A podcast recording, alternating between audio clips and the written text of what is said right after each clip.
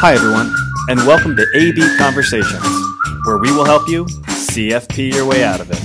A podcast where you get into the minds of a couple certified financial planners on how we think and feel about everyday financial planning questions and what should really matter most to you. A healthier financial life starts now. Happy St. Patrick's Day to you. How are you today? Happy, I'm doing great. Happy St. Patty's Day to you. If you're watching Thanks this so on much. YouTube, just pretend we're holding pints of Guinness. Yes. I wish it was a podcast day every day. Wow. Wow. Starting off strong. All right, let's just move into the material then. Let's jump in. Yeah. I Was not expecting this level of, of puns to start. Uh, yeah, so we talked about this one, uh, obviously, in preparation for our recording today. Um, Kind of with the, the baseline of we often say it depends. It's all situational when it comes to certain planning ideas and topics and strategies. Um, so we kind of took that to an extra degree here where a client situation, the specific case of there being a larger age disparity between spouses, Yeah. and how that simple variable can really have a big domino effect on all of the other decisions, usually surrounding retirement. Um, and I Yeah. guess some of those special considerations that are specific to that situation now. Yeah. Um, gosh, so much goes through your mind because when when we think about financial planning and the job that you and I and the team has here on giving advice, we really are doing our best to like make reasonable assumptions about the future. And right. If if one of the biggest concerns around retirement is do I have enough money or will I have enough money?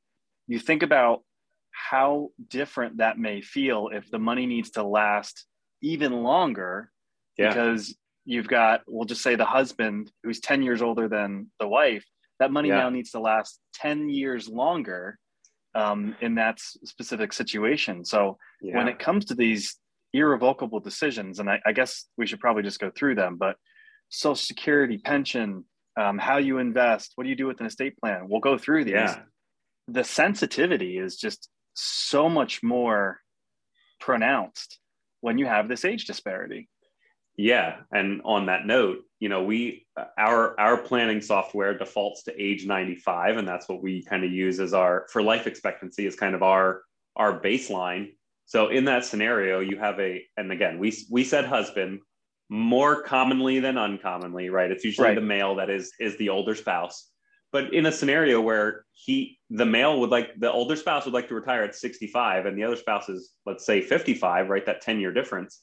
That may mean to go to age 95 that would be 30 years kind of in our standard plan which feels like a quite a long period of time to your Yeah. point tack an extra 10 years on top of that and now you're looking at 40 years where there may not be earned income coming into the fold now really stress testing is this pool of assets that i've saved up to this point going to last my lifetime and maybe a little bit longer for my for my spouse and it just it creates again that domino effect of all of these other things that we want to make sure can check Yeah. those boxes that we can say yes this is going to work and you know go forward with it Right. Because if, if there is one, the one spouse that is passing away, you can make an argument that, okay, some of those expenses are going to go away with that passing, but the bills on your house and Right, the utilities and, the, and the things that you're paying for anyway, those don't go away.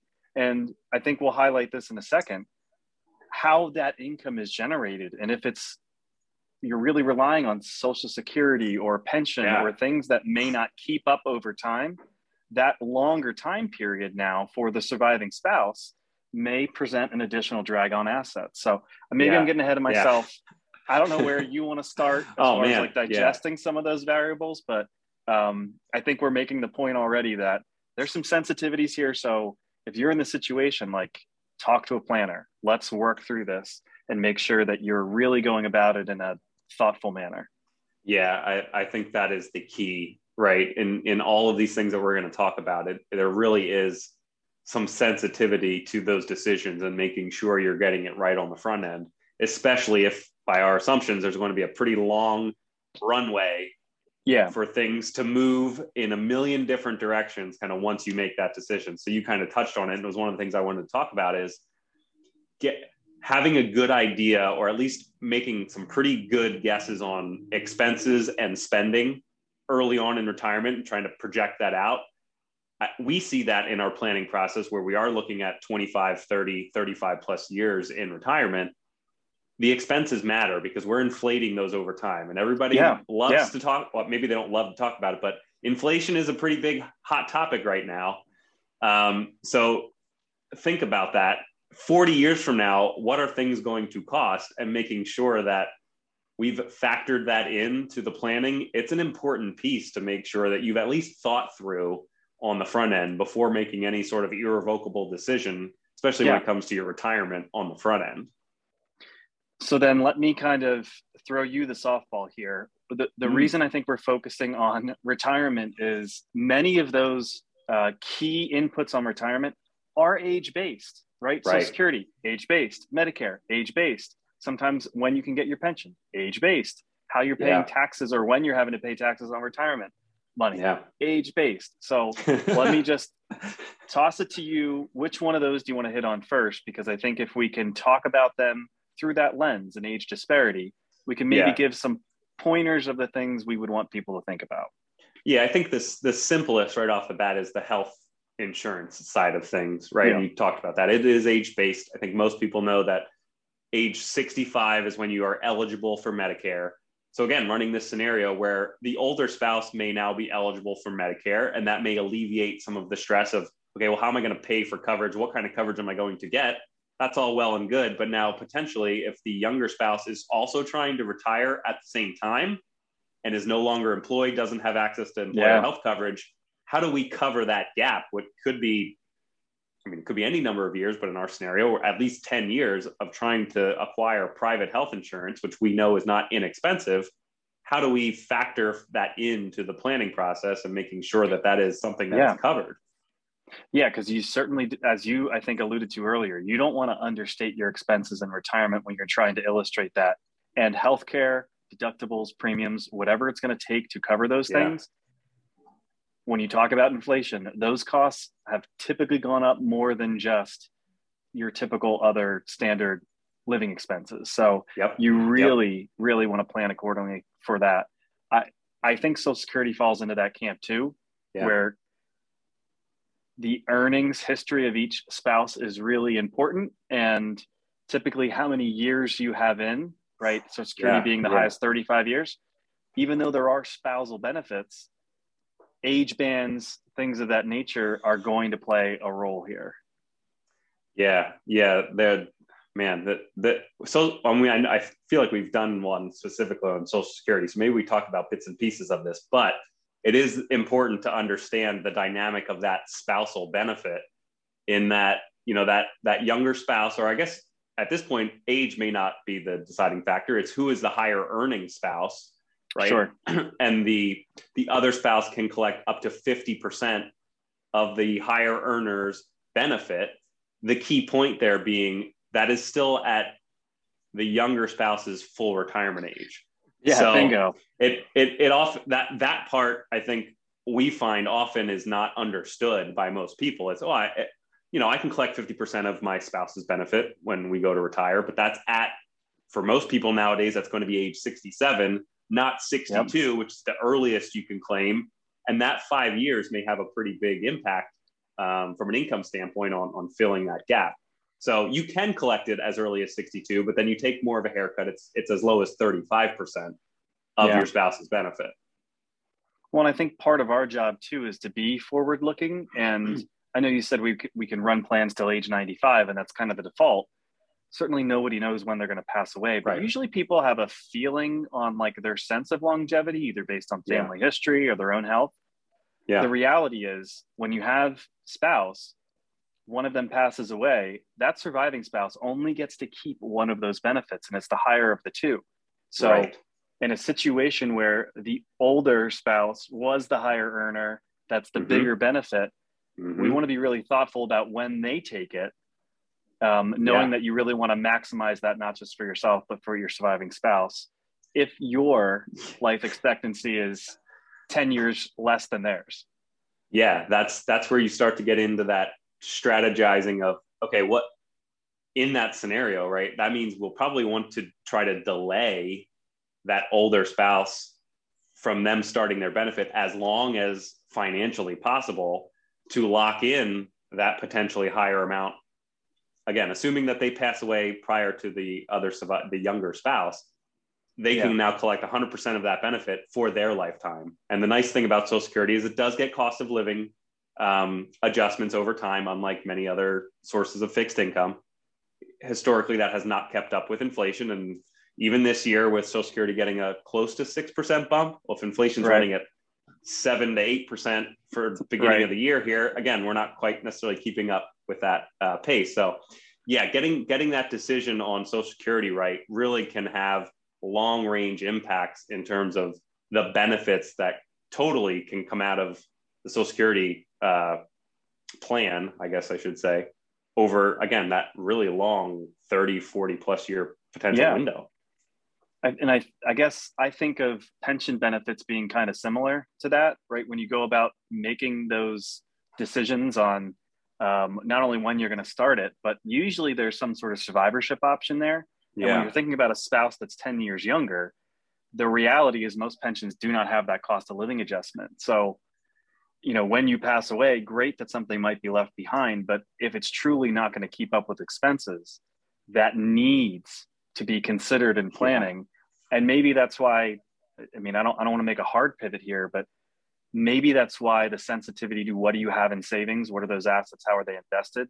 Should mm-hmm. also include, am I, am I going to need some life insurance in this situation? Yeah. Because we're going to need to backfill those last couple years. Um, right. It probably is more sensitive in this planning scenario of age disparity than it would be yeah. if you have two 65 year old individuals retiring at the same time.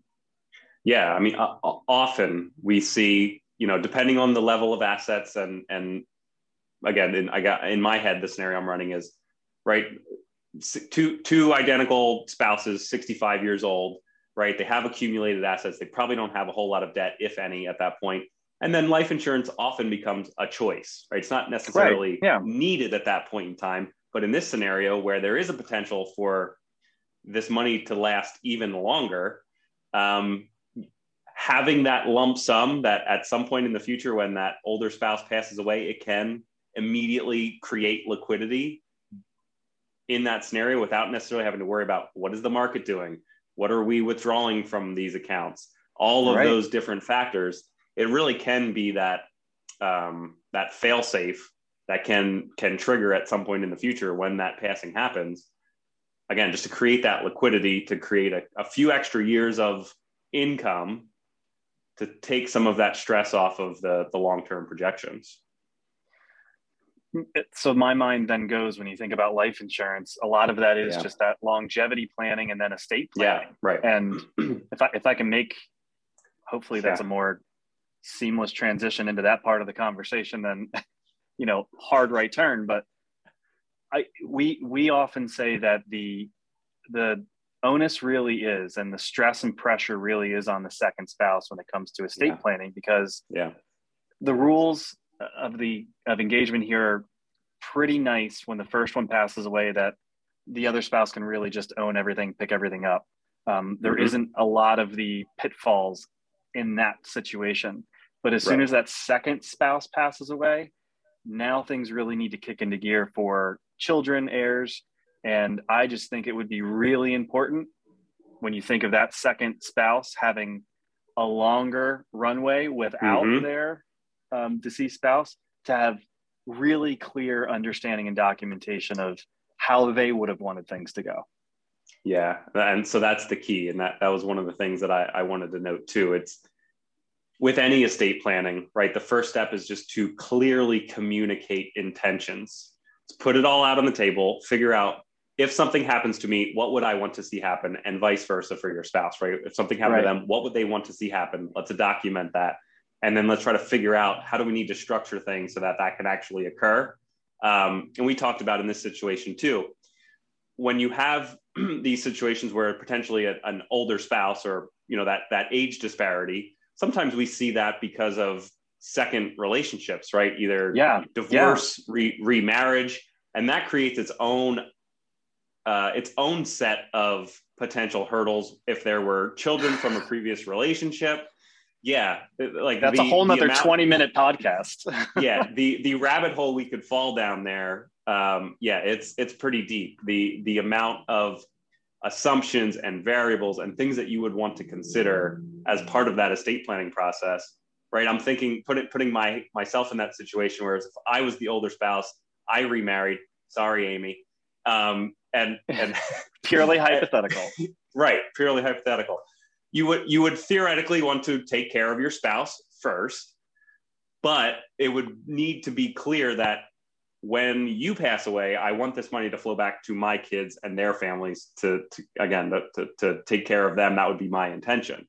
Not everybody's going to follow that line of thinking but i think that's more often than not kind of the default but that is not the default when it comes to estate documents and wills and things of that nature.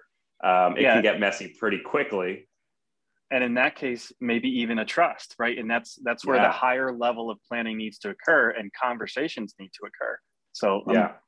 I didn't mean to interrupt. I'm really glad you brought that up. No no no. That was it. Yeah. Yeah. It, it, it can get messy pretty quickly well and then one more domino there because you know even before if we're going to stay in the lane of like remarriage which is i think you're i think you're really smart to bring that up when we are thinking of age disparity yeah, I, I would equate that more to some of the situations, client situations we have where remarriage has occurred.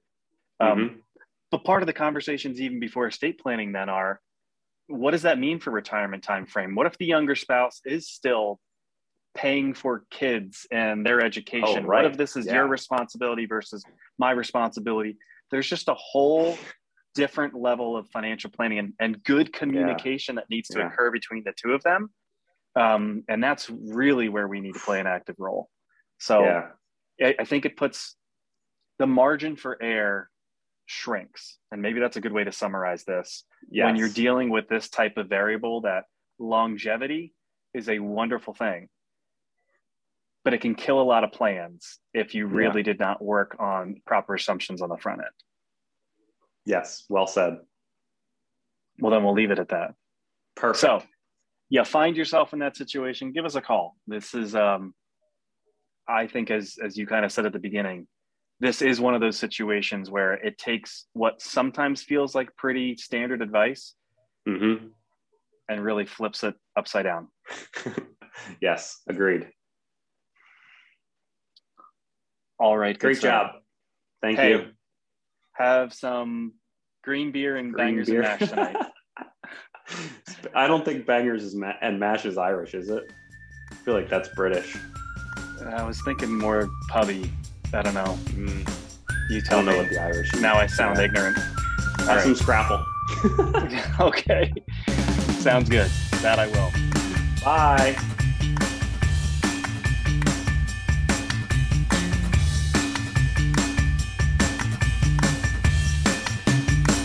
Hey everyone, Adam and I really appreciate you tuning in. Please note that the opinions we voiced in the show are for general information only and are not intended to provide specific recommendations for any individual. To determine which strategies or investments may be most appropriate for you, consult with your attorney, your accountant, and financial advisor or tax advisor prior to making any decisions or investing. Thanks for listening.